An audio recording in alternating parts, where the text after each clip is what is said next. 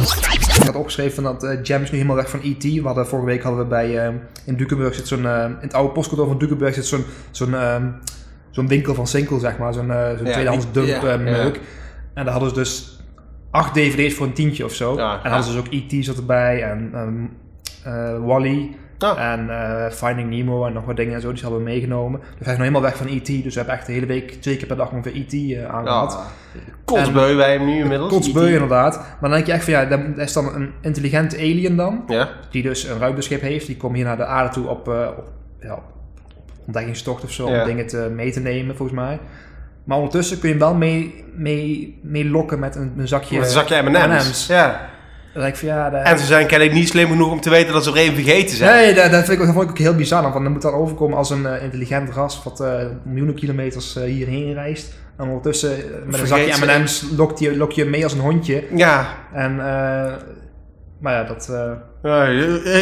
Nu je het zo met volwassen ogen is, je respect voor het wezen E.T. toch wel een... En ook voor ruimtewezen in het algemeen, denk ik. Precies. Toch wel een heel eind gezakt. Maar wel echt, het blijft wel echt gewoon een hele gave film. En met name de muziek natuurlijk. Ja, fantastisch. Echt briljant. Ja, echt heel gaaf. En, zou jij E.T. als huisdier willen hebben? Nee, want ik liefst zou gewoon geen huisdier hebben. Helemaal niet nu kinderen hebben. Ja, maar hij heeft geen haar of zo, hè?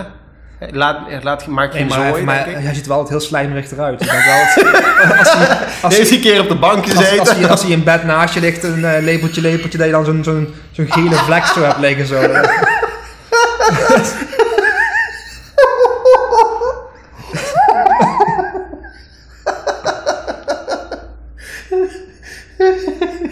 Maar dat is wel handig. En dan ga je slapen en dan ligt de hartlicht op. Ja, dan is de hele kamer rood. Dat wil je natuurlijk ook niet hebben.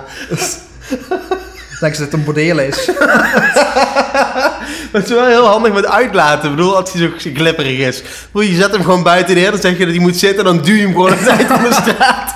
En dan glippert hij gewoon. En ook als het donker is, je ziet waar hij is. Je ziet niet waar het is.